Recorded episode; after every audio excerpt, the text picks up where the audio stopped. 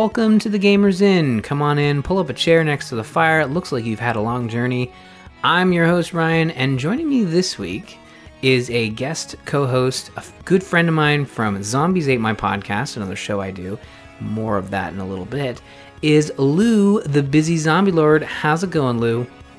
It's going. I, I'm excited. I get to talk about video games. I don't get to do that ever. yeah, well, it's something we talk about, you know, pretty much every other week after we finish recording Zamp. So this is kind of Yep. fitting. Um, yes. you know, so Jocelyn is not feeling well. We uh, postponed the show a couple nights to see if she was feeling better. She actually had her second COVID shot. Um, so I, I believe she's doing better now. But uh, I had this wild and wacky idea since I was going to talk about a zombie video game animated Netflix show um, on Zamp. And I was also going to talk about it here. I figured, hey, Luke and guest, we'll smash the two shows together and it'll be awesome. So that's what we're doing tonight. Uh, but before we get into the zombie goodness, uh, Mass Effect, it would not be a video game podcast without talking about Mass Effect, specifically the Gamers Inn. And Lou, you have brought this back into uh, the show because you uh, picked up the Mass Effect Legendary Edition and are playing Mass Effect 1. Yeah. I, I, when this first got launched, I, have a fondness for Mass Effect uh, 1, 2, and 3. Um, even though I'm not crazy about the way they end, um, there is they, I, I have a fondness for the games in general. And when they first came out a couple weeks ago, maybe about a month or so ago, I was tempted to pull that $60 trigger. Really tempted. And I went, nah, they'll be on sale soon. And then Steam summer sale happened. And they knocked 20% off. Uh, I got my copy for like 40 bucks. And I was like, that's about right. I'll pay 40 bucks to replay all three Mass Effect, ga- Mass Effect games with up-res graphics and bugs fixed. Uh, they didn't fix the bugs. Yeah, I um I did pick this up full price and I will say this, like I'm also a huge fan of Mass Effect. Um fans of the show know Jocelyn's a huge fan and we picked this game up at launch and I don't regret, you know, picking it up uh, for full price. I believe I was originally a guest when you guys covered Mass Effect 3's ending. Yeah, we we leaned into it's kind of funny when you think about the creation of the Gamers Inn and where we're at now. Like um you know, Mass Effect being re-released uh, in this year. We have Skyward Sword coming in in a couple weeks, which um, I'm I've already, I've already bought. seen an I've already seen an ad like in a flyer that hey, it's coming this Friday. Mhm. I think it launches the nineteenth, or that yeah, doesn't so make it's sense. like it's it's like it's like next week. yeah. Oh, is it? Wow. Yeah, Yeah. you're right. It's the sixteenth. Um, you know, not to jump around here, but it's funny. Like I think about you know uh, Nintendo game. I love Nintendo games. I am not a defender of Skyward Sword. I fully realize that the issues people bring up are certainly issues. Um, I've can- never played it. Yeah. Well, I, there's some stuff in there that can get in the way of ha- you having fun. Um, and I feel like they've. You do know they fixed all of that, right? Well, and this is what I'm going to say. I, I don't want to necessarily say they fixed it in the sense that I know they addressed it. So my one of my biggest pet peeves with with Sky, we'll get back to Mass Effect in a second, guys. One of my biggest pet peeves is the every time you pick something up when you started a new session in the game, no matter what it was, whether it was a rupee uh, worth one one rupee or whatever, it would give you this big long explanation. Like again, like this is the first time they've ever done this in a Zelda game, where normally if you pick up something you've already picked up, it just you know blinks above your head and it's in your inventory. And um, they've addressed that in Skyward Sword. You can turn that off, and to me, that's the biggest change that literally Um, should have been patched into the original if they could patch on the Wii. Uh, yeah. They've fixed that, and they've also fixed the other gripe, which is you can turn all tutorials off. Yeah. Okay. Tutorials off. Like I, that's a good one too. I know a lot of people complained about the motion control. Um, because it was a motion control based game, there are going to be weirdness to playing the traditional uh, button maps that they've put in there because you do have to kind of like control the angle of your If I, slashes. if I understand correctly, I believe they fixed it so it's tied to the one of the analog sticks, yeah. Yeah. so you can swipe the analog stick to swing the sword or something. Hmm. Yeah, no, yeah, they did that, and, and I'm, so I guess my my question for for this for you is like, are you since you never played it originally on the Wii, are you planning to pick it up on Switch? I I am I I don't think I'm gonna run out and buy it launch day. I've got too many other things to play right now, but it's definitely something that I'll probably pick up in the next couple of months. Yeah. Um. Well, and and and that said, uh, I never picked up Skyward Sword because my brother-in-law, who is like the biggest Zelda fan ever, like he is Z- super Zelda fanboy, he was super excited for Skyward Sword, and I think I think my wife and I actually bought him his copy, and like I saw him like two or three weeks later, and I was thinking of either borrowing his copy or buying my own back in the day. And his exact words to me were, "I played it, I beat it, don't." And I went, "What do you mean don't?" He's like, "It's the first Zelda game I've ever played where I don't want to go back through and play it again. It's so annoying." Hmm. And I went, "I went annoying how?" And he's like, everything gets explained to you five times like you're an idiot. And everything everything you pick up gives you another explanation as to why you have it you can't skip dialogue. You can't you have to sit through like the same cutscene nine times. He's like it, it, he goes i he goes i know you. You're gonna be super annoyed and want to throw it across the room. Just don't. And so I never have. And so when they when Nintendo announced this a couple weeks ago, and I watched, I always watch uh the Nintendo Directs, I was like, oh, it sounds like they understand why people didn't like this game and they took all that crap out. Cool, yeah. I'm in. Or at least made it optional. I mean, I was surprised when I watched the quality of life trailer they put out uh, last week, and it's like you can speed up text and you can skip cutscenes, and I'm like, every other Zelda game had that, right? I'm not, I'm not misremembering. I think just with Skyward uh, Sword, did, like they, no, they did not have the speed up text or oh, skip cutscenes. Hmm. That's not that's not common to Zelda. Interesting. Um, I think Breath of the Wild let you skip cutscenes, but it would warn you. It'd say if you push this button again, you're going to skip the cutscene.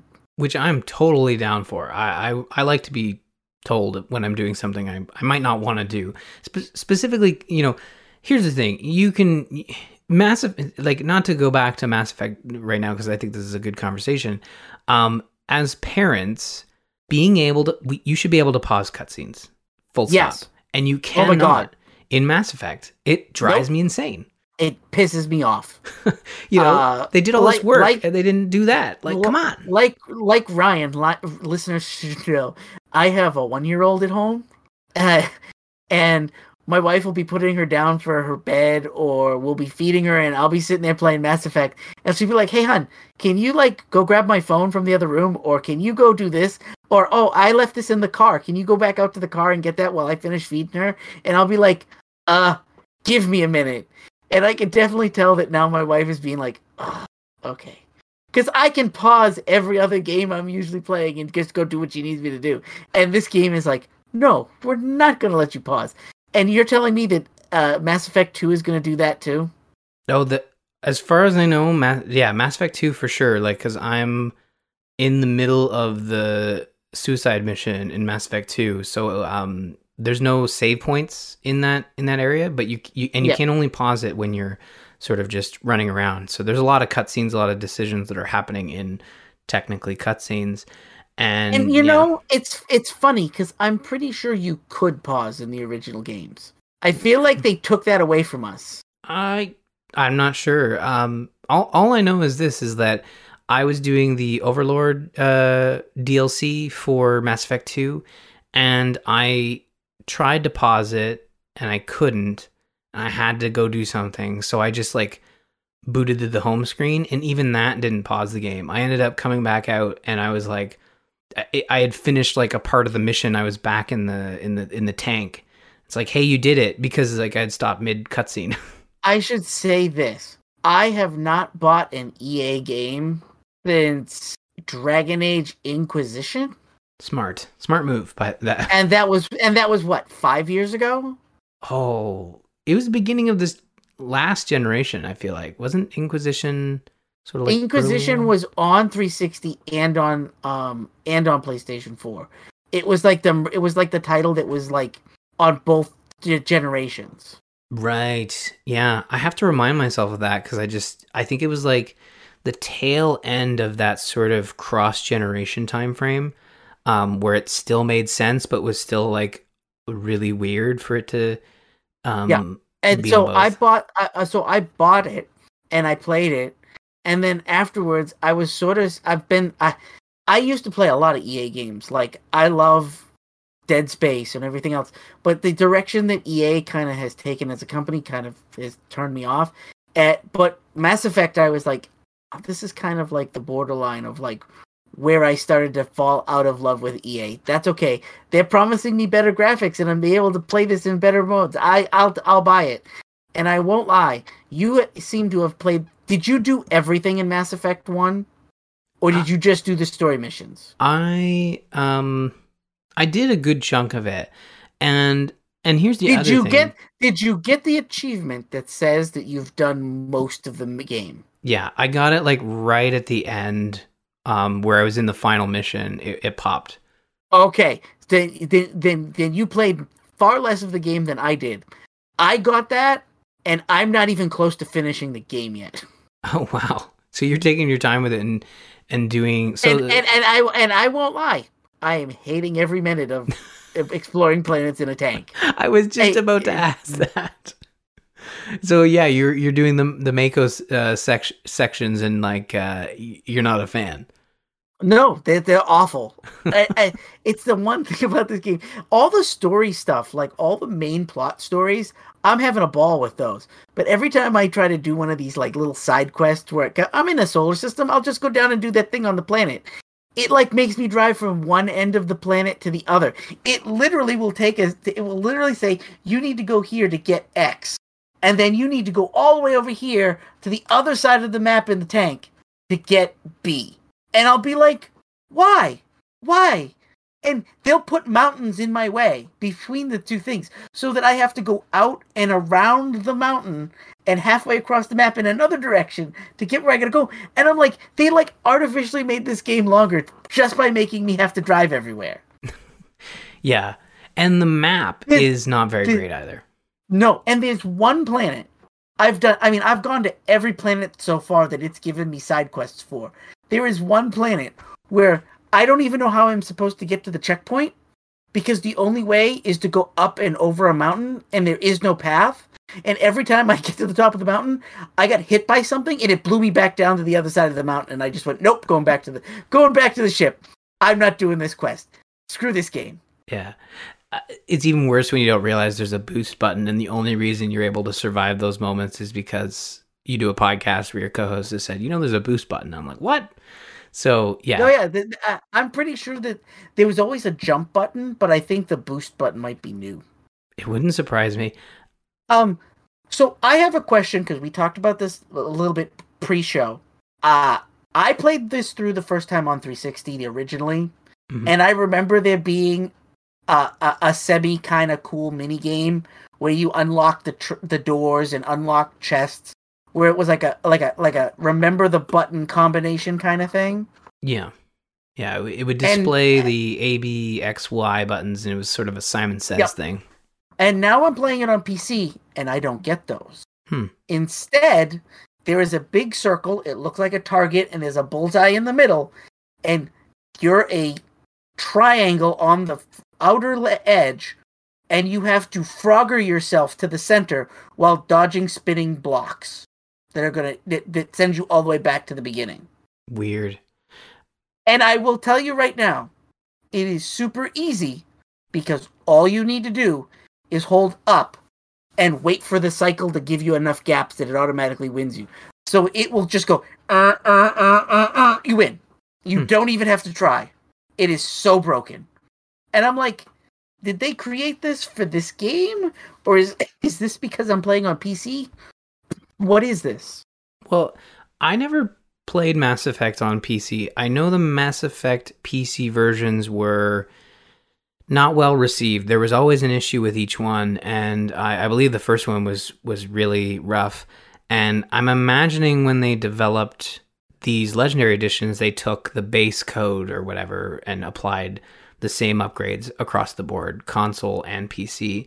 Um, but if they started with the base code for the PC, and there was a specific mini game for the PC experience of Mass Effect 1, uh, maybe someone, uh, one of our listeners, um, can hit us up in Discord love, and I would. I would love to know. I would love to know because the other issue I keep running into is I uh, uh, uh, I have uh, Shepard go. I'm in behind cover. I pop out of cover. I go to shoot somebody, and then all of a sudden, Shepard stops running. She's just locked in one place, and she kind of like like will only face to the right, and I can't change my camera angle or anything either.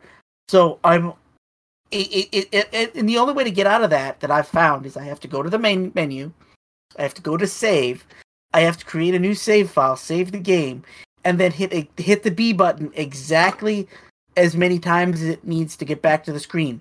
No more, no less. If I hit it more, she comes back and she's still frozen. If I hit it just right, she comes back and she's unfrozen.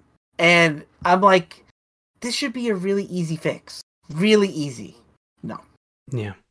Yeah, I I've run into that bug on consoles, although I find that it's uh, you snap out of it by just pro- try just trying to progress through and and uh, go into cover and come out of cover. Had it happen a lot in Mass Effect 1, happened a couple times in Mass Effect 2, hasn't really been a, a deal breaker and I'm imagining What? that is like maybe just the original implementation and it's just a bug that's persisted that they haven't been able to squash. I don't know. I don't know if other people have experienced this, but yeah. Um My my only other gripe is is that the beginning of the game, the opening setup, where you have to like go find the marker and whatever, it seemed really long this time because there was absolutely no point in which I could save, and something came up and I needed to walk away. So I was lucky I was at a point where I could pause, but I was like. You're telling me I can't save until after? You can't save until you go all the way back to the Citadel the first time.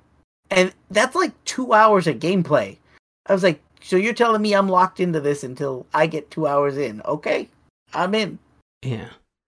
Well, I, I think like that's one of those things where the I'm playing I, I take it for granted I'm playing on a console that can go into rest mode, right? Whereas on PC I don't think you can leave the game running. Um Nope. so that's that's a struggle, but like I remember that from Mass Effect 1 it has like this like a lot of RPGs has this longer lead in where it's it, this game has to set up the story and the setup for these characters and the world for a trilogy, right? Mass Effect 1 really has aged the worst of these three games. Um, yeah, gameplay wise for sure, but I was I I mean I knew that this was just a, they called this the remastered collection or whatever, and it's the Mass Effect One definitely looks prettier than the rest of, than it did originally, but that's all they really did, and that's kind of disappointing for me. I was hoping they would fix some other things that you know were wrong with Mass Effect One, and they really kind of didn't. The AI is still the a- enemy AI is still really bad. Yeah, in the first one they all just kind of like Well, come after you. they they yeah, swarm no, you. They, they, yeah, no, they, there's a moment. Uh, it, the first time you fight a major Geth thing, and they the Geth have these guys called like destroyers, and they're normally like heavy troops with like rocket launchers or whatever. I'm playing as a biotic, which I've never actually done before in a Mass Effect game. Made Shepard a biotic. I'm playing as a Vanguard. Um, I figured if I was going to play it through this time, I've played through as a soldier. I've played through as uh, the Saboteur, and I've played through as something else that didn't have biotics. And uh, this this was the first time I'm playing with something that's like all biotic. And I hit the guy with like warp, which stops their abilities. And instead of like it going into cover, instead it just runs straight at you to melee you. Hmm. And I was like, "Hey, that's kind of bad AI." because and and they run really fast, like super fast. And I was like, I'm just gonna empty my clip and my pistol in him, and he'll die before he gets to me. And lo and behold, he- they usually do, unless they're closer to me when I hit them with warp. But that happens every time I hit an enemy with warp. They seem to realize they can't use their gun and they can't use their uh their special abilities, so they just run straight at you to melee you. Yeah. Well, here's the thing about Mass Effect 1. Um, the gameplay may not hold up. Uh, the, when it launched, it had issues, but I think what what made that game special at, at launch and, It's a and choice. yeah, and what makes it special now is the story. Like there is everything about Mass Effect 1, the world building, the story setup, like the characters. it's all so well done and holds up Yep. really well, and that's the main reason you're gonna push Yeah, through. and I had I had forgotten all about because this has all the DLC, and I forgot all about the Cerberus mission DLC. right, yeah, It- where there is a Cerberus is doing something and you're hunting them down, and it it, it it hints at the Illusive Man and a bunch of other stuff. And I had forgotten all about that DLC. I had played it in one of my playthroughs of Mass Effect 1 because on the 360 I think I had played through it two or three times. And the first time I played it I didn't experience it, but the second or third time I played through I definitely had done that DLC before. And I remember being like at this time I was like, "Oh yeah, that's right. I forgot. This was actually kind of cool."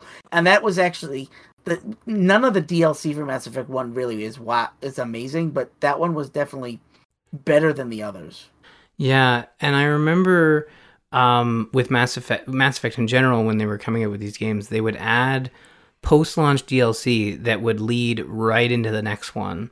And Mass Effect One had that. I think it was Arrival was the only piece of DLC they did um, that I think was Cerberus related, as as you mentioned. I might be mixing two pieces of content. Maybe they had two pieces, but Well, there, there was a there was there's a moon mission. yeah, I remember. Well, and the moon mission has EDI. I think it's it's like it's po- like in future games it, it refers back to that moment. I was looking it up and and it's Yeah. like, oh yeah, no, that was me on that base. I was just waking up for the first time, so I was a little angsty, you know, because the the AI is taking everybody out. Um, and, and I really enjoyed that, even if it is just like you know, uh, you know, paid DLC tie-in to lead you into the next game, but playing these games back to back to back, and right now I've made it through Mass Effect 2. I've I've technically done the um, DLC mission that leads into 3 and doing it back to back like this, you really it really does feel more like a cohesive sort of trilogy as opposed to three games made in a linear fashion by the same developer, right? Like it just Yeah. flows a lot better now that you're playing it side by side, which is a really tough thing to do making games. I know it's all same generation, Uh, but well, not not only that, but the if the rumors I hear about Mass Effect 4 are true, what they're doing is going to be very cool. yeah. It, it really feels like they are building from what they've Well- teased, they're building a Mass Effect 4 for, for realsies. No, they, they it is EA has officially, I believe, announced that they are working on a new Mass Effect game. Oh, And yeah, there's a trailer with There's a- Liara and everything. Yeah, it's Yeah, uh But, It's happening. if you heard, but you have heard the rumors of what they're going to do, right? Well, there's a lot in the trailer that sort of alludes to the fact that they are going to bridge Andromeda in as well, and it's like set far in the future because Liara does appear to be older. She's a matriarch at this point, from what a lot of people Yeah. are assuming. So it's exciting to know that we like. I think you could see Liara, and and the only other character you could possibly see is EDI. I I can't really think of anybody else that would live that long. Um, Yeah, but sh- but the the rumor is you're going to play as a shepherd that's been basically in cryostasis for all this time, and they've been looking for you. oh, And I don't know if I like when- that. uh, And then when they find you, it's like a thousand years in the future. Oh, It- I hey, you know what? I'm playing through as Fem Shep for the first time, and I'm totally fine with more uh, Jennifer Hale as Shepard. Yeah. So But the, but the the rumor I've heard, the rumor that's been floating around on a bunch of message boards, is that the hint is that what they're going to end up doing is you know how you had to make your choice at the end, and nobody was happy with any of the choices at the end of Mass Effect Three. yeah, yeah, no, I remember that. The rumor is that they're going to make it so none of the choices were relevant. None of it worked. Oh, so you, you think they're going to bring the Reapers back? No, no, no. That the Reapers went away, and mankind was supposed to merge with technology, or mankind was supposed to purge technology, or mankind was going to do whatever. And it worked for a few hundred years, and then everything went back to the way it used to be. you know, wipes dust off hands and walks away. We did it. I, I, I- could see that being the. I mean, they do have to clear the slate to some extent, and I mean, as far as a lot of uh, people who played that game, I think the preferred ending is destroy. That's definitely the the ending that is sort of propped up by the developers as like their canonical end. But um, you know, I, I, like to dip a little bit into the news, and, and you know, we need to move into our next segment. But um, we're not going to know for a while because both any there's no Bioware news coming to EA Play, which is happening later this month. Uh, Bioware did confirm that no Dragon Age, no Mass Effect. So uh, I'm once not again, surprised. I'm not surprised, but that's also not good news. I Considering they considering they showed us a trailer last year, or like, eh, or has it been two years since they showed us that that it, Mass it was Game trailer? Awards, so it was last year. Um, here's the thing: Bioware is just really good at announcing things way too soon, and I think it is healthier overall to basically say like we're working on this. EA needs that stock price to go up. I I mean, yeah, if people are trading on an announcement of Mass Effect, I, I think here's the thing, like I think the video game industry needs to come closer to the way the movie industry does things, where they announce things when they're in production. And I get it, movies are quicker and faster and you know, smaller products in comparison to big AAA video games. Um, but I think it's healthier for a studio to announce early and like I, I just think Bioware is Bioware's in a state where yes, you're partially right, where they do need to say like, yeah, we're making a new Dragon Age, we're making a new Mass Effect, and we promise it won't be like Anthem or Andromeda. Please, you know, don't devalue us any further. Um, and I get that side of it, but on the other side, I'm kind of nice. It's kind of nice to avoid all the the rumors and and and and all that. And we're to talk about some some rumors that have led us astray with some news later on, but. I think it's nice to know there's a new Mass Effect, and yeah, we have to temper expectations and know that Yep. this was announced early. We're not going to get more news anytime soon because it's like a 2024 game. It's way out. All right, well, folks, we're to head into our next uh, video game question mark. It's not really a video game, but it's based on a video game. We are to talk about Resident Evil Infinite Darkness.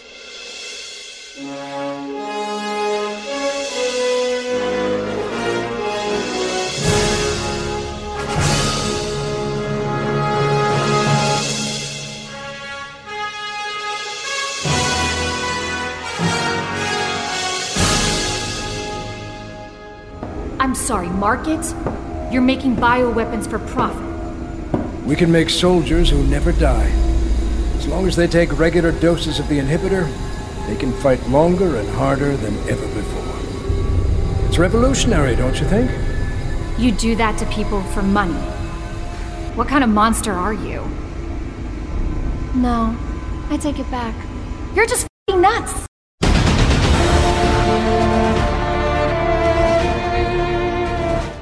Lou, Resident Evil has returned in animated form, and Netflix is the exclusive distributor this time around. Uh, we are talking about Resident Evil Infinite Darkness. This is a new Netflix animated series that launched today, well, yesterday, Yesterday, yesterday. uh, and uh, tells the story between Resident Evil 4 and 5, starring Leon Kennedy and Claire Redfield.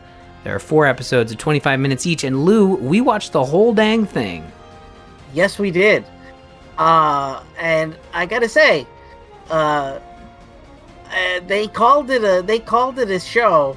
I'm not why not sure why they called it a show. It's an animated movie that's been cut into four pieces. You can you can literally tell where the, it's not really the end of a chapter. It's literally they just went, "Yep, this is where we're gonna end episode one," and it like ends right after like something major happens, and they just went, "Yep, cut it here." Yeah. Well, that's a good starting point because my first impression as well was they cut a they cut a 2-hour movie into TV episodes, but it really felt like there were moments in each episode where they kind of went back to the beginning moment with the same footage and it really felt like they were like inserting those flashbacks because they didn't feel necessary. I watched it Yeah. as if it was a movie and it felt very Yeah. jarring to keep going it back. felt it felt like they tried to artificially make this about 20 minutes longer than it was. yeah. Not And- not and a deal breaker though. Not a deal breaker. It's fine. Um, I will admit I was watching this in the background while I was working. Mhm. So I mean, so I mean, every time it would get to a scene where they were like showing me something they'd already showed me before, I'm like, all right, cool, uh, back to work.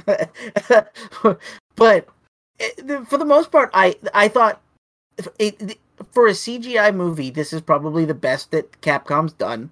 They've done what three in the past before this, three or four, yeah. and and the first one has not aged well visually the plot is really complicated and kind of stupid. Uh the second one is better looking but poorly acted. And then I think the third one that they did is just kind of meh all around. Like I don't think I I think we talked about it on the show, and I don't think it was enjoyable. Like it's super convoluted, and Chris is the hero, and I think he bumps into Leon at some point, and it's really complicated. You don't even know why the bad guy is the bad guy. It's just some dude, and he's doing like this super mysterious like guy in a suit thing, and you're like, I don't care. and and and and this doesn't feel like that. This feels like they were intentionally not just trying to. They were. This feels like Netflix put some money into this to help them.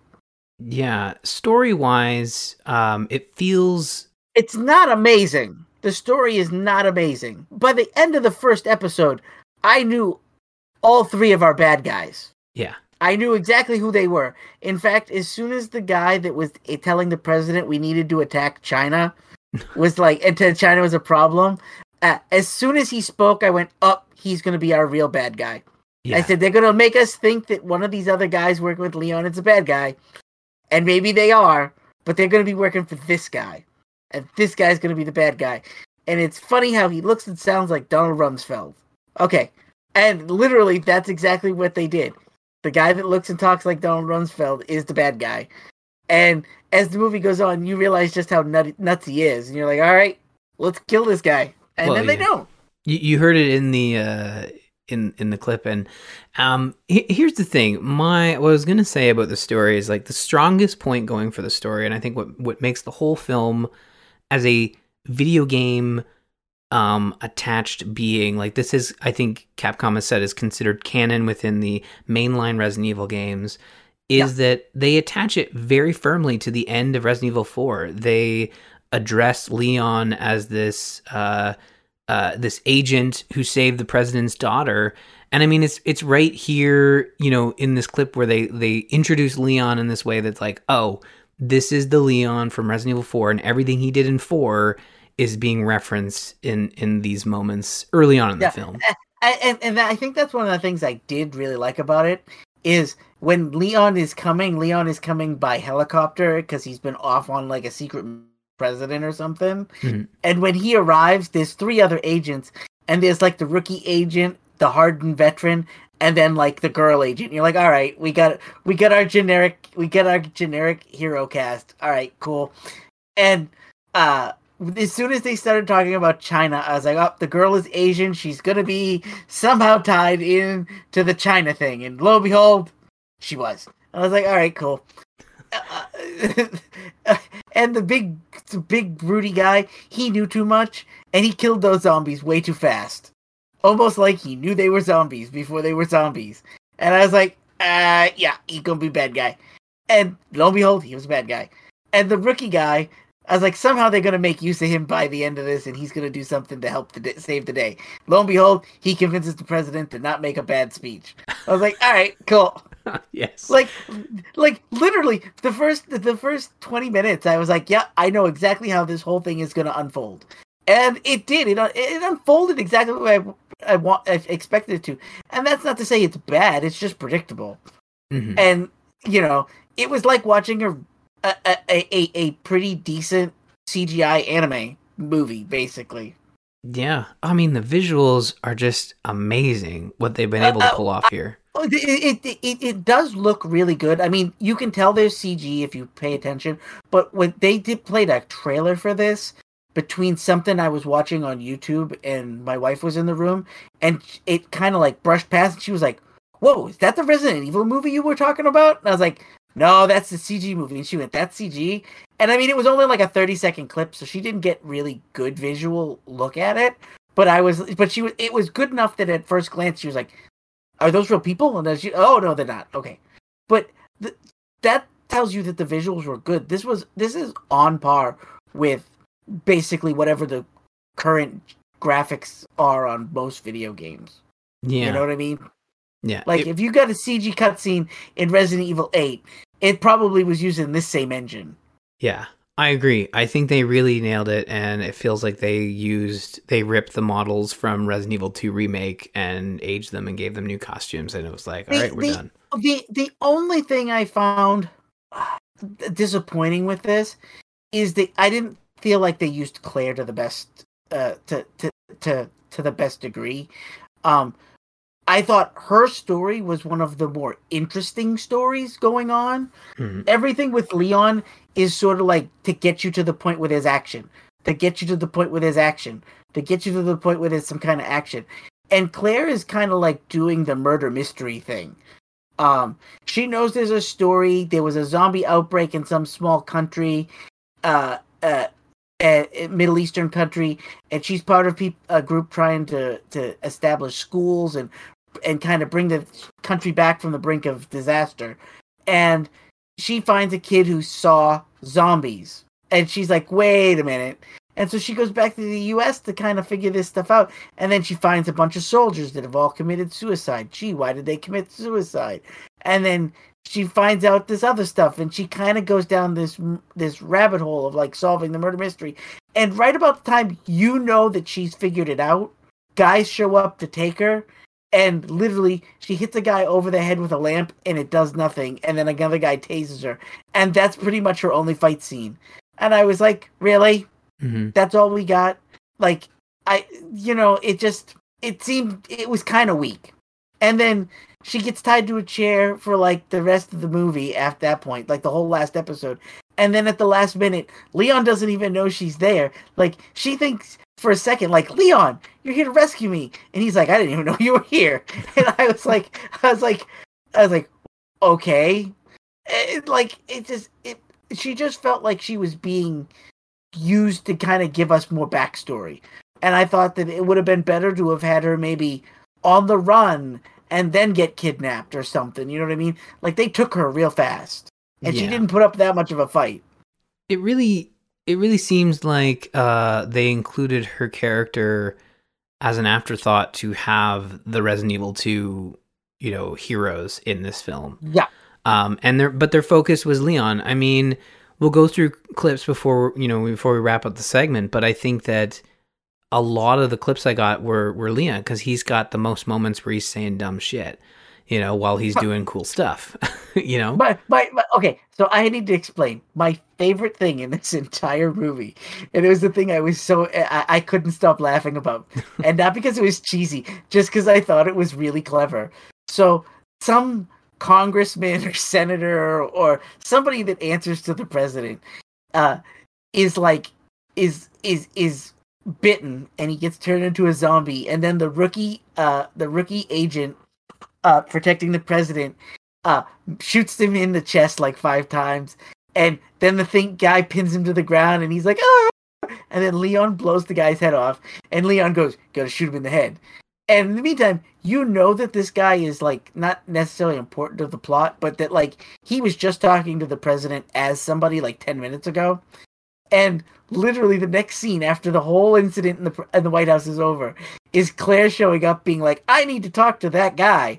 And his aide is like uh he's on a long vacation. And i was like i was like oh that's awesome. Yeah.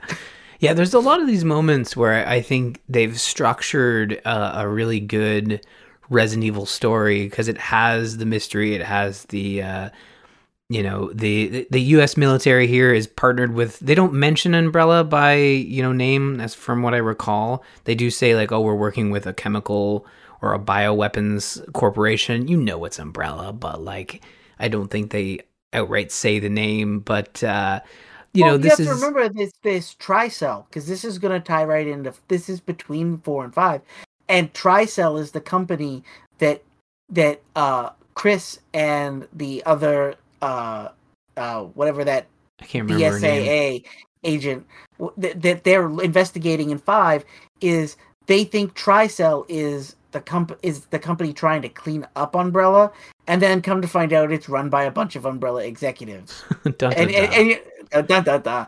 Uh, and, and you're like, oh, okay. And I think that this was hinting at Tricell. okay. Interesting.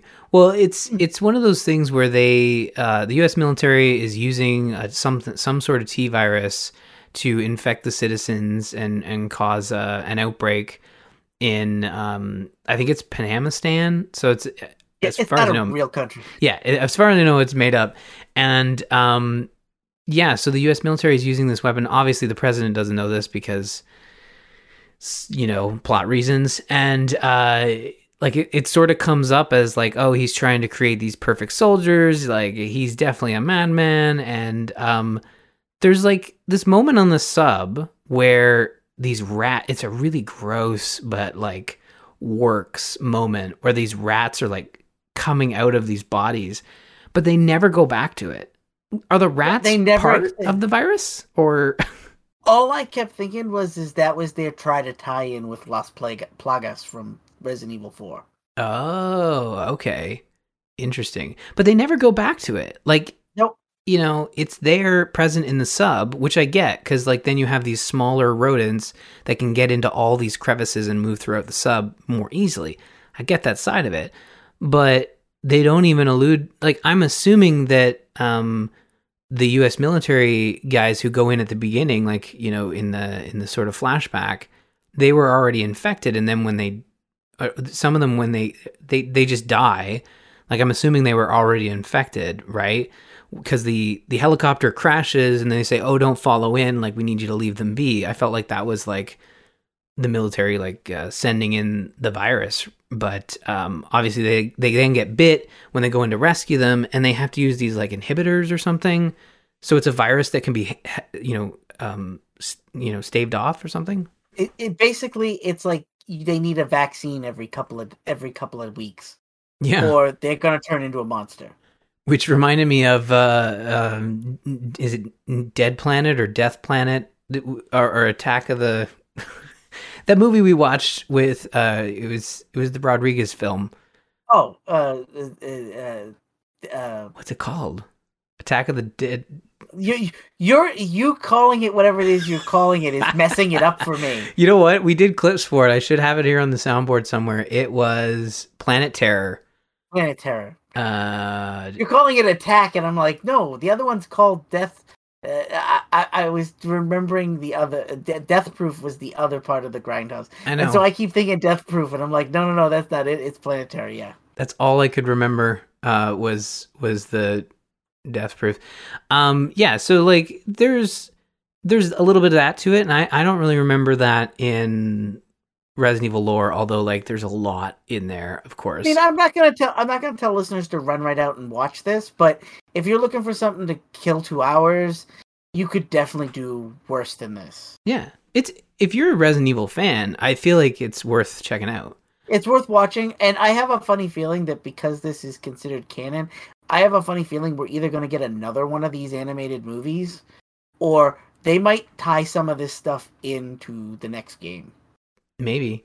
Yeah, it really felt like they were touching on it with the big bad who um show not only shows up at the end, but you see it with the original uh, person they saved that was infected and it's kind of crystallizing, and then you see it the ba- the bad guy at the very end or I guess he's not really a bad guy, he's more like he's got his own way of wanting to deal with the issues at hand uh, in a bad way. He wants to sort of burn the world down, but um, you know, not not that great. But he's kind of crystallizing, and that reminded me of the way the enemies die in Resident Evil Village.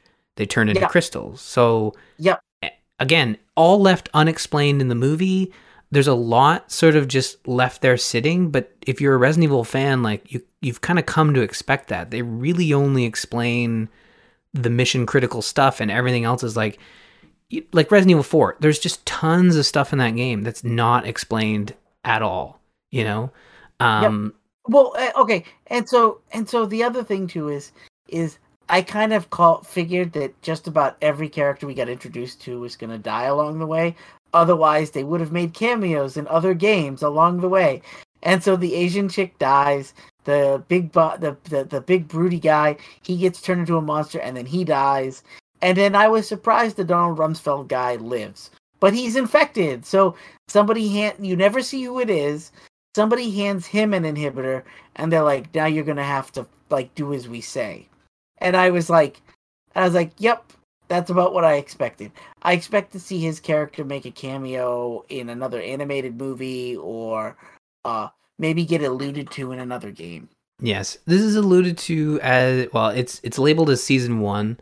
Uh, obviously, we know Netflix has a partnership with Capcom to develop Resident Evil content with the live action series Uh, coming. honestly, this honestly this got pumped out really fast. So I really wouldn't be surprised if we get another one of these every year. Yeah, uh, I'd be down for that. I, I like Resident Evil. I enjoy, you know, using my Netflix subscription for stuff other than Paw Patrol. So I'm a big fan of uh, I mean, this was this, this. this was a this was a fun watch, but it wasn't like groundbreaking or anything. yeah, As a it- Resident Evil fan, as a Resident Evil fan, I was like, "Oh, cool! We got more Leon, we got more Claire, and we're killing zombies. Cool." In fact, I was really taken back, and I really liked the fact that the whole opening is basically zombies in the White House, and I was like, and, and they handled it really well. In fact, I was explaining to somebody the other day that that's what happens in the opening is that it's like zombies in the White House. And they're like, after after Raccoon City, you'd think that the White House would have it under control. And I was like, actually, the scene is only like five minutes long. They literally clear out all the zombies in the White House in like ten minutes. Yeah, it felt like not a, a, a great threat, but they still they still nail that sort of like initial unknown. What are we dealing with? And it felt it was really well done. And um, there's a lot to you know the first episode that's going to give you an idea of, of exactly what you're going to experience. Like Lou said, there's less, there's much less Claire in the first episode and and throughout the the series.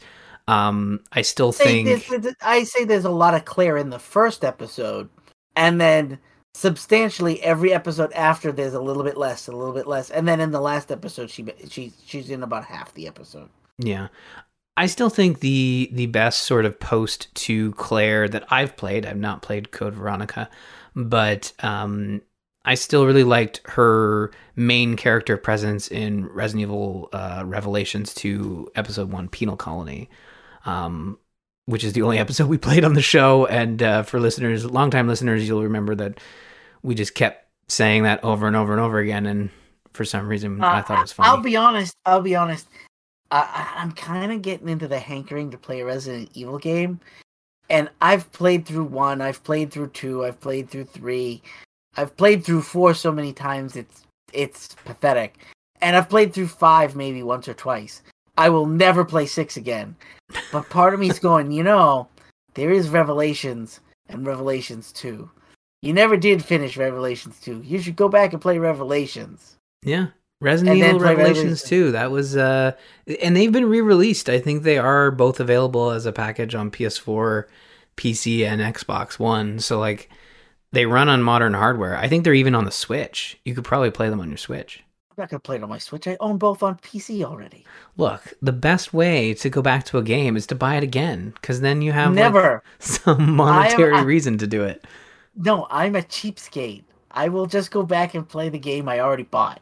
Yeah. No, I understand. I definitely uh, agree with you there. I'd probably go back and and play on the original platform where I've owned it, but It- uh, it, it's funny too. It's funny too because I I remember the original Revelations was made for the 3DS, and they really did a pretty good job upresing and re- redoing the graphics for PC.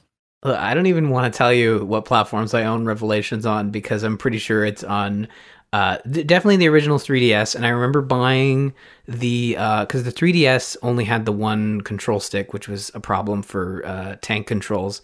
Um, but you know we we may do. But I bought the little attachment for the 3DS that gave you the extra um, thumbstick, and it was not so and it was only for the the small 3ds not the 3ds xl which i quickly upgraded to um, once once it came out but uh, that it was like it made the 3ds kind of like a boat. You like placed it in it.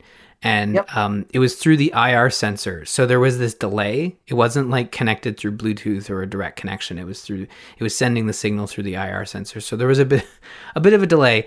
And i remember that being a pain in the butt. But um, I also own Resident Evil Revelations on the Wii U. Uh, so I I can't express how many times I've bought four. yeah, well, you could do it again on I- Oculus if you want. No.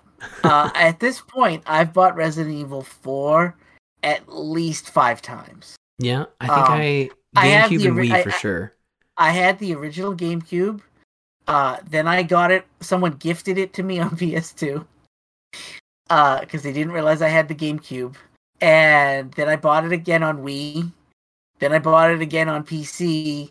And I think I've got it on something else now too. And I was like, and it was gifted to me, I think. And I was like, Ugh. I've and I've played and beat it on every single one of them. I've only beaten it maybe once and a half. I, I, I definitely beat it on GameCube, and then I played it on Wii. I am The question is, the question is, have you unlocked uh the unlimited Magnum? ugh, unlikely. I those games I usually just play once and I move on. I have I have unlocked everything in Resident Evil 4. Everything. I literally can play through the game and like one shot everything the whole way through the game. Wow. Well, that's impressive. Uh, I mean, you know, before we wrap up, I do have some clips here that I'll play for you, and I'll warn you ahead of time. They're all Leon and Leon related, and really it goes back to your comment that Claire did not have a lot. Her best um, moments were uh, the moment you saw in the clip where she's she's sort of um, breaking up the monologue from the bad guy, and uh, she has a moment at the end where she basically tells Leon he's a dick and walks away. Um, and and but that was you know that was the end of the movie so i didn't want to play it but uh, i do have these clips for leon uh, this one is uh, is called uh, that leon Leon isn't the guy who saved the president's daughter? Yep. That Leon. He's more than qualified. Qualified? More like lucky. The only reason he's the golden boy now is because he was in the wrong place at the right time. so that gives you an idea of the main characters uh, that's where they're waiting for leon to show up and um, you get a sense that you know not a lot of people think or know leon to be this this hero even though us as the players know him to be a hero uh, from My his games. favorite my favorite my favorite moment though is that none of them know about him being a cop in Raccoon City. and and then at one point he tells somebody, "Yeah, I survived Raccoon City." And they're like, "Are you unkillable or something?" Yeah, yeah. The the guy who survived, uh, the hero of Panamistan, is like, "Whoa, you were there? No way! No one survived that." But like, there are literally two people who did survive um, that that city being nuked in this movie. Um, so yeah, it is it is quite fitting. Uh, the moment that Lou alluded to with the, of course, it's a zombie film. You got to shoot him in the head, guys. Come on. Leon? Shoot him in the head. That stops him. So, um, pretty much sets up the rest of the film where now everybody is a perfect headshot. so, not many people miss after he tells them shoot him in the head because that's what it takes to be a. But my my favorite marksman. moment, my favorite moment, while that's going on, is they're using pistols, and then when they realize that there's more zombies, they go into a thing and they come back out with machine guns, and they've got machine guns, and then all of a sudden, the machine guns are on their back and they're holding pistols again, and I was like, why are you doing that? conserving ammo. I don't know. Uh, there is a badass moment where Leon, you know, is is doing some John Wick stuff with the zombies and the pistol, and uh, he follows that up. Yeah, he uh, he shoots lines. one without even looking, and I was like, oh, they they they doing that. You can't even do that in the video games, but he's able to do it here. I guess uh, that's why they haven't included Leon in any Resident Evil games afterwards. And yes, I am ignoring the fact that he was in six. So, uh, as we all do, um, yeah, he had some really His cheesy moment- lines. His moment in six is the only playable thing in that game. Yeah, no, I agree with you there. I think it's one of the few that I actually played. So, uh, yeah, here's here's some more cheesy lines here. Rest in peace, assholes. So there's there's a lot of that, and my personal favorite, uh, where the rats show up, is is this one. Wish I had some cheese. So that's a quick one. I don't know if you heard that. Wish I had some cheese. He's saying, "Wish I had some cheese." So after killing a bunch of rats, or no, no, no. This this is after the rats show up it en masse for the second time. Yeah, and they're chasing him. Yeah, and he's like, he has the time to say, "Wish I had some cheese." He's not even running away. He's saying the line, staring at all then these he runs rats. away. And then he runs away. Yeah. and um yeah it's peak leon uh it's the leon you remember from resident evil 4 he's more like self-serious in the second one because he's like this rookie cop and he's trying to impress everybody but in 4 he's just he is wisecrack he's aware of his situation and he's just trying to have a trying to get out alive while also um having some quick quips. So we get more of that Leon here, but uh, yeah, he he had he had some lines, Lou, uh, and and those were the ones I captured. Uh, that is pretty much going to wrap up our chat on this Netflix original series. You can watch all the animated ones. They're all on Netflix. They pop up after you finish this one. Uh, Lou gave you a sort of a rundown of which ones you should check out. But again, some of the one, the first one was a 2008 film, so just keep that in mind when you're uh, when you're perusing the Netflix collection. And I want to thank our lovely patrons over at patreon.com slash thegamersinn. If you enjoy the content we're producing here and want to support the show directly, go to patreon.com slash thegamersinn and become a patron. I want to thank our newest patron, Terry. Thank you so much for joining our Patreon. Uh, if you join our Patreon, you get early access to our Patreon exclusive TGI Patreon mini, where I talk about all the content we're going to be talking about on the Gamers Inn and what what I'm doing games wise. Uh, and that's where you'll be able to hear uh, my weekly Xenoblade Chronicles 2 update. As I promised, I'm playing it, I'm trying to finish it, and I'm updating everybody over on Patreon. That is exclusive early access to patrons. You can get it right in your podcast app. And uh, if you're not a patron, you can also catch it uh, usually a couple days later. It's unlocked for everyone. So check that out, patreon.com slash the Gamers Inn. Lou, let's head into the news. And the two biggest stories that we're going to touch on tonight are well, let's start with the Nintendo Switch OLED model because uh, the Nintendo Switch Pro, this is not. I feel like there were a lot of rumors sort of swirling around, and um, this is this is not what has sort of been talked about. It's a portion of it. Uh, I've heard a lot of interesting talk about like why this has come to pass, but let's talk about what was announced, and then we'll talk about all the other stuff uh, alongside of it. The Nintendo Switch OLED model, and that's what Nintendo's calling it, is going to be available on October 8th uh, this year. It comes in sort of a white and gray, white and black sort of look, uh, but also comes in a red and blue look as well. It's going to cost you uh, 349 US dollars uh, on launch. It's got a 7 inch OLED screen, uh, a wide adjustable stand, a built in wired LAN port on the dock, 64 gigabytes of internal storage, enhanced audio, and I can confirm that the audio on the original Switch is not great in dock mode, but it is what it is. I usually use headphones. And those are the big those are the big features. So no no changes to the internals whatsoever outside I'm of not surprised. yeah, outside of uh, the storage bump. And you know the rumors going, you know, were like it, the the rumors during a chip shortage for the last year have been that they would upgrade the internals to support 4K in dock mode. I mean, Nintendo, as soon as people say 4K in the same conversation as Nintendo, I'm like, I don't think we're there yet, guys. Like, I don't think. No, I mean, I mean, I love my Switch. Mm-hmm. I've had mine about two years now, and I'm fine with it not being in 4K. I really don't care. Mhm. Uh, I play ha- I play most of it usually handheld while I'm sitting on the couch watching TV. You know, uh, it's rare that I actually play anything on the screen. Yeah. Um, when I do, it's nice, but I'm fine with 1080p. The, the the games are pretty and whatnot, but I'm not playing a Nintendo game because I need it to be the biggest and the best. If I wanted that, I'd play games. I'd be playing a game on my PC. Yeah, you're you're playing. I mean, you're even playing in 720p uh, in dock mode, and some games even run at a lower resolution. But at the end of the day, Yeah. it's about the crafted first party fun games that Nintendo puts out.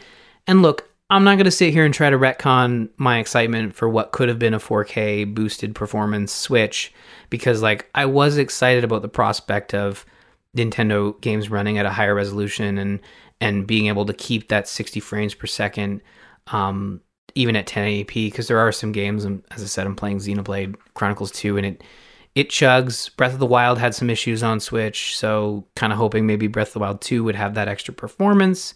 Um, but it, it is what it is. I'm kind of happy i don't have to buy this. Two years and we're gonna get a Pro Switch. That's what I think. yeah.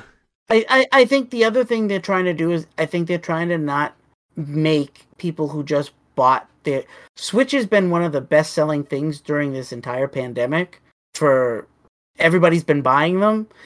It, for them to put out a new one after everybody just bought one would kind of be a slap in the face of people who just bought a Switch. And as far as I know, Nintendo's the only one that made made money last year selling consoles. So, so I mean, I'm not surprised.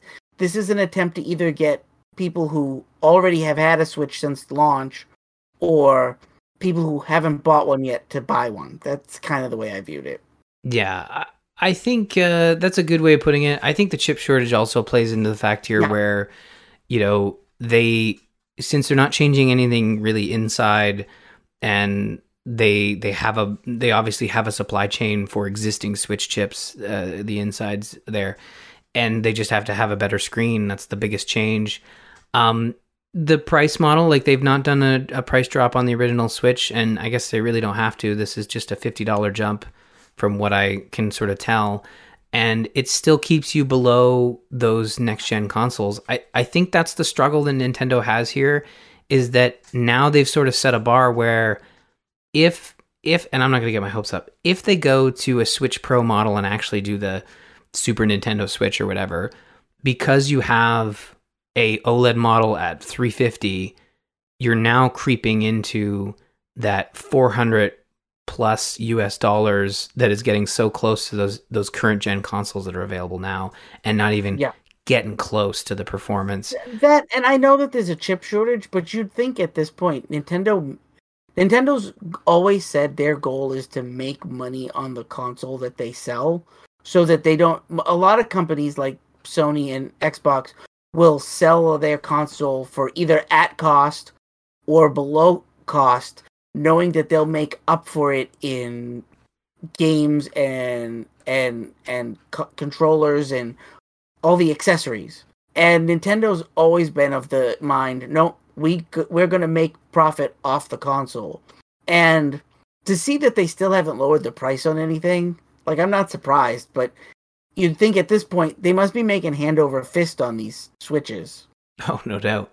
Well, they got to. Pre- Unfortunately, they I hate to put Nintendo in this bad light, but we all know what happened with the Wii U. You ride high, and then they did a Wii U, and hopefully we don't have another situation where it's in every other console um, situation with Nintendo. But uh, I hope they can, you know, give us the Switch 2 or whatever it is. It doesn't need to be next year. I'm totally fine playing games on the Switch as long as the games still support that original version. Like, uh, I think we're good. But um, it's one of those things where I think a pro model, whether we want it or not, needs to happen at some point so that Nintendo can continue to capitalize on um, games being ported to the Switch. Maybe they don't need it right now, but eventually, like third party support, that's a big that was a that's a big push for Switch, and I I can't imagine their developers, their developer partners are are sitting here being like,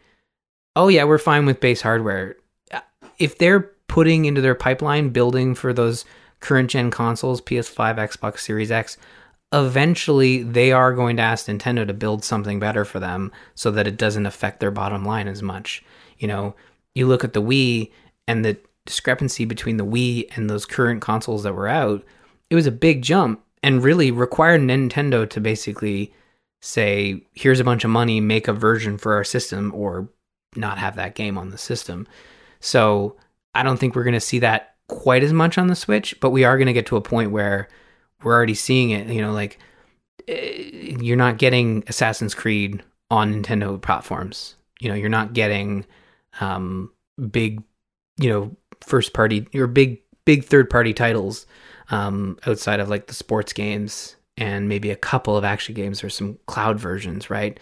So I, I don't know if Nintendo needs to do that anytime soon, um, but I think eventually we are going to get to that point where uh, developers are going to be asking them to do just that. Um, we have one other news story. I did mention Assassin's Creed. This was a bit of a weird one. Um, Assassin's Creed Infinity, which was just reporting by Jason Schreier, but then was later confirmed by Ubisoft. And, you know, before we get into the Infinity side of things here, like there was a lot of information dropped by Jason Schreier that was then confirmed by Ubisoft. But one of the big things here was, you know, uh, Jason Schreier basically reported that several men accused of abuse remain in lead roles after the reorg at Ubisoft, uh, which led to complaints on internal forums. Uh, an, an Ubisoft spokeswoman says they had their case rigorously reviewed by a third party and were either, either exonerated or underwent appropriate disciplinary actions. So it sounds like Ubisoft still hasn't dealt with this with with these internal issues of toxic behavior and abuse, and that's really sad. Did you ever read uh, Schreier's original article on? I think it was on Kotaku before he left to go to Bloomberg. Um, um, it was from like it was from like a year or so ago when the Me Too thing started, because uh, he covered the exact people and who, who, what, where, when, and why these men were being accused of stuff. And one guy, he wasn't just accused of being in one location. It was like he was in Ubisoft Montreal, and like twelve women came forward to actually accuse him to borderline criminal stuff, and like to the point where like police had to be involved. And what Ubisoft did was they packed him up and moved him to Spain or like one of their European offices. And then the same thing happened there. And then they packed him up and sent him someplace else uh, to a, another country to work. And it was like, like the guy got bounced like five times, and it was always because he got complained. And the, and Ubisoft is like, oh yeah, yeah, we've made him a new head somewhere else. This is one of those things where um, you have a company building a very large project that is now requ- now having two teams smashed together. So now now only you have these these folks that are still in lead roles um, at the I don't know which specific teams, but they have merged the two teams of uh, Quebec and Montreal. They're going to be working together to build this this new Assassin's Creed platform called Infinity, and it's really unfortunate that Ubisoft, like their internal their internal staff are are reporting on their forums like they're they're coming forward they're saying like you haven't done anything to to resolve these issues you may have looked into it you may have you know deemed you took the appropriate actions but at the end of the day like this person still has a has a job here managing people which should not be happening you know? And even if you move them around like now you're just you know affecting other people. You're not solving the problem. And you know, when you have this very large project that a lot of teams are going to be working on, like I wouldn't be surprised if in a few years we get more reporting about Infinity and it really is about these teams that are still struggling with Ubisoft's uh, lack of action, right? Yeah, I, Ubisoft went from a a, a, a tri- triple. I should say for for for listeners who don't know me very well, Ryan knows me very well. Uh, I rarely buy anything that's triple what's considered triple A. Um, I buy games from Sega, maybe Square, uh, uh, Capcom. That's about the extent of anything I'm interested in AAA wise. Um, I think Black Flag was the last Ubisoft game I bought, maybe, or maybe Watch Dogs 1. But the heads of Ubisoft in the last few years have made it perfectly clear they only want to make open world games and I find open world games really boring after a while. Not my thing. Uh, I don't want to have to climb another tower to get a new access to the map. I don't want to drive a car all the way across the city so I can pick up that new quest. I, I, I just I want a good story. I don't play games because I want to run around and like do busy work. I want to play a game because I like the story uh, like I said in the earlier segment, it's one of the things that's kind of annoying to me with Mass Effect One. All the story stuff is awesome, but I get side bogged, bogged down in trying to do all these little side quests. They're kind of dumb. Yeah. And and and EA is guilty of doing the same thing. Uh, like you know, they keep trying to make games and make them bigger, and if it it it, it, it just I just nothing that nothing that the major AAA publishers, Activision EA, Ubisoft, nothing that they do is interesting to me. It's they're all busy fighting amongst themselves. Like this whole Assassin's Creed Infinity thing, it sounds like they're trying to compete with Fortnite. Yeah. Well, I mean, and, and, it is. Yeah. And, and, and and my whole thought with that is, is you've already got a Fortnite. and you've already got EA trying to, to tried uh, what was that other game that was kind of like Fortnite, and it was also kind of like um was kind of like uh Overwatch too. Um, uh, I don't know. Was it? It was it the dodgeball one?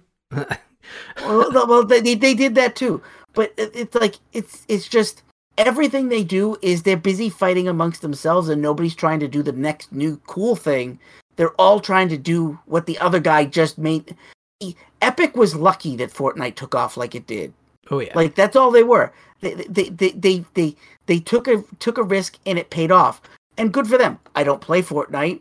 It, it, it's not interesting to me, but I appreciate it for what it is. And they did it and they're the best at it and they continue to be the best at it. Instead of trying to find the next cool thing, they're just all trying to yeah, let's try and steal some of Fortnite's players. Why? Do something cool on your own and then they may leave and join you. Yeah. Well, you know, here's the thing. Like, we never actually talked about what Infinity what. Like, this is not. So they're chasing the concept of Fortnite and concept and success of Fortnite and GTA 5. I mean, GTA 5 is a game that's been ported to three different generations of consoles and continues to to make bank for Rockstar. So essentially, what Ubisoft is doing is they have Montreal and Quebec teams teaming up to build Assassin's Creed Infinity, which is this huge platform planned to have multiple settings. And essentially, what they're doing is they want to build this live service Assassin's Creed game that they continue to build upon each year, as opposed to having separate products releasing. Um, this is something that won't come until at least 2024 or later. This isn't in the report, but I would imagine we know for sure we're getting another year of content from Valhalla. I could see there being another Assassin's Creed game to fit between Valhalla and Infinity. Um, but since I think that would be a bad call on their part. And I mean, it might not even happen in the sense that you know Montreal and Quebec have kind of been going back and forth um, with their titles for Assassin's Creed. I don't think there have been other studios. There might have been one other studio in Ubisoft that maybe did that Assassin's Creed Rogue game, um, which was sort of a tandem release with Unity. But I I might be misremembering who did that one.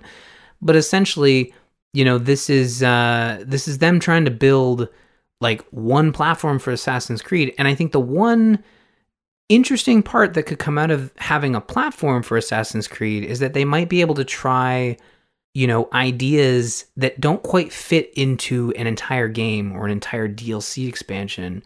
And they can test it or put it out, the story within this platform. That's the one thing I can think of that is somewhat interesting in having a platform for Assassin's Creed where you can do what you do in GTA 5 and Fortnite where you have these little little s- sorter things that they can experiment with, you know, where they don't have to worry about building a huge game, you know, around one character, right?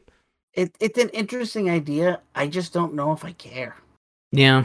I mean, All the Assassin's Creed games feel the same to me. Well, they, it's because they are. I mean, they did one major shift between, um, I think it was uh, Black Flag and, uh, or maybe it was no, it was Unity between Unity and uh, Origins, or maybe I'm Syndicate was the last. Yeah, Syndicate and Origins was the big, big switch over gameplay wise, and and again they've just they've really settled into that that sort of trend with you know Odyssey and Valhalla as well. So I'm not saying this is going to be the next big thing for Assassin's Creed. I feel like it's probably going to be an extension of Valhalla and I, Odyssey. I, I but- feel I feel like this is going to be their new Unity. They're shooting for the moon and they're about to shoot themselves in the foot. Uh, I think they're more capable than that. But I, here's the thing: uh, Ubisoft has has taught us one thing: is that they know how to have hundreds of people from across the globe working on a single game and having it launch. Uh, Unity aside, have it launch in in a pretty good manner. I have not played. Is the new Watch Dogs game out? Yeah, Legion. Yep. Okay, because I have a, I just have a funny feeling that, this is kind of going down the same. No, that- Legion was I- well received. Was it? Yeah, it was like it didn't light the world on fire, but I mean it worked. Well, well, well. Here's the thing. uh, I was really excited for the first Watch Dogs because those trailers were really good, and then as soon as I started playing, I'm like, oh, it's futuristic sci-fi Assassin's Creed. Okay, Yeah. all right. It is. And I moved on, and I moved on, and I was like, yeah. And then two came out, and I went, yeah, I don't need to play anymore of that. I played the first one. I don't care.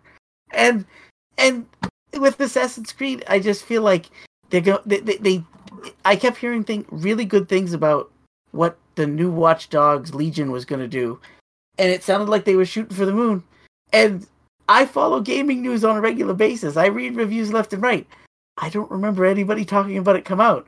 So it makes me wonder how well it's sold. I have no idea. I know I had picked it up. It was one of the last like E3 pre-orders I had at like half price, so I, I ended up picking it up, and and it was another one of those Watchdog games, and it had a neat sort of hook. But uh, yeah, all the Ubisoft games are starting you, to you, kind of blend. did you did you finish it? No, God no. I I mean like, I will even give you Well, this. then like, again, I'm, then again, I'm talking to you. Do you ever finish games? I, it's very I, if i finish a game it's because i thoroughly enjoyed it and it was not a 200 hour experience so um, i do finish games um, i'm likely to finish this mass effect trilogy which will which will likely take me another 100 hours as i try to get all my galactic readiness in mass effect 3 but um, yeah i i mean lou uh, we've we've obviously had a uh, a really you know jam packed show with a bunch of stuff to talk about. Uh, and if you want to continue the conversation, certainly go to our Discord, bit.ly slash TGI Discord. You can also email the show at info at gamersinnpodcast.com. Lou, before we exit, why don't you let the fine listeners know where they can find you on the internet? The easiest place to find me is I'm on all the social media that matters under the name Busy Zombie Lord. I've been the Busy Zombie Lord for like 20 years now. Uh, and you can check out my show with Ryan uh, at Zo- Zombies Ate My Podcast, where we talk about zombies every two weeks. Nice. That is true. We brought a little bit of Zamp to TGI, so we hope you enjoyed uh, that taste of our uh, zombie podcast. And uh, yes, you can find more episodes of this very podcast at gamersinnpodcast.com. You can also follow us on Twitter. You can find Jocelyn at Joss Plays, myself at R Murphy, Lou at Busy Zombie Lord, and don't forget to follow the show at The Gamers Inn. Thanks for staying at The Gamers Inn. Tune in next week where we'll be talking about some WoW and uh, whatever game I can fit in in the next couple days. It it might just be Mass Effect. We'll see. So stay tuned.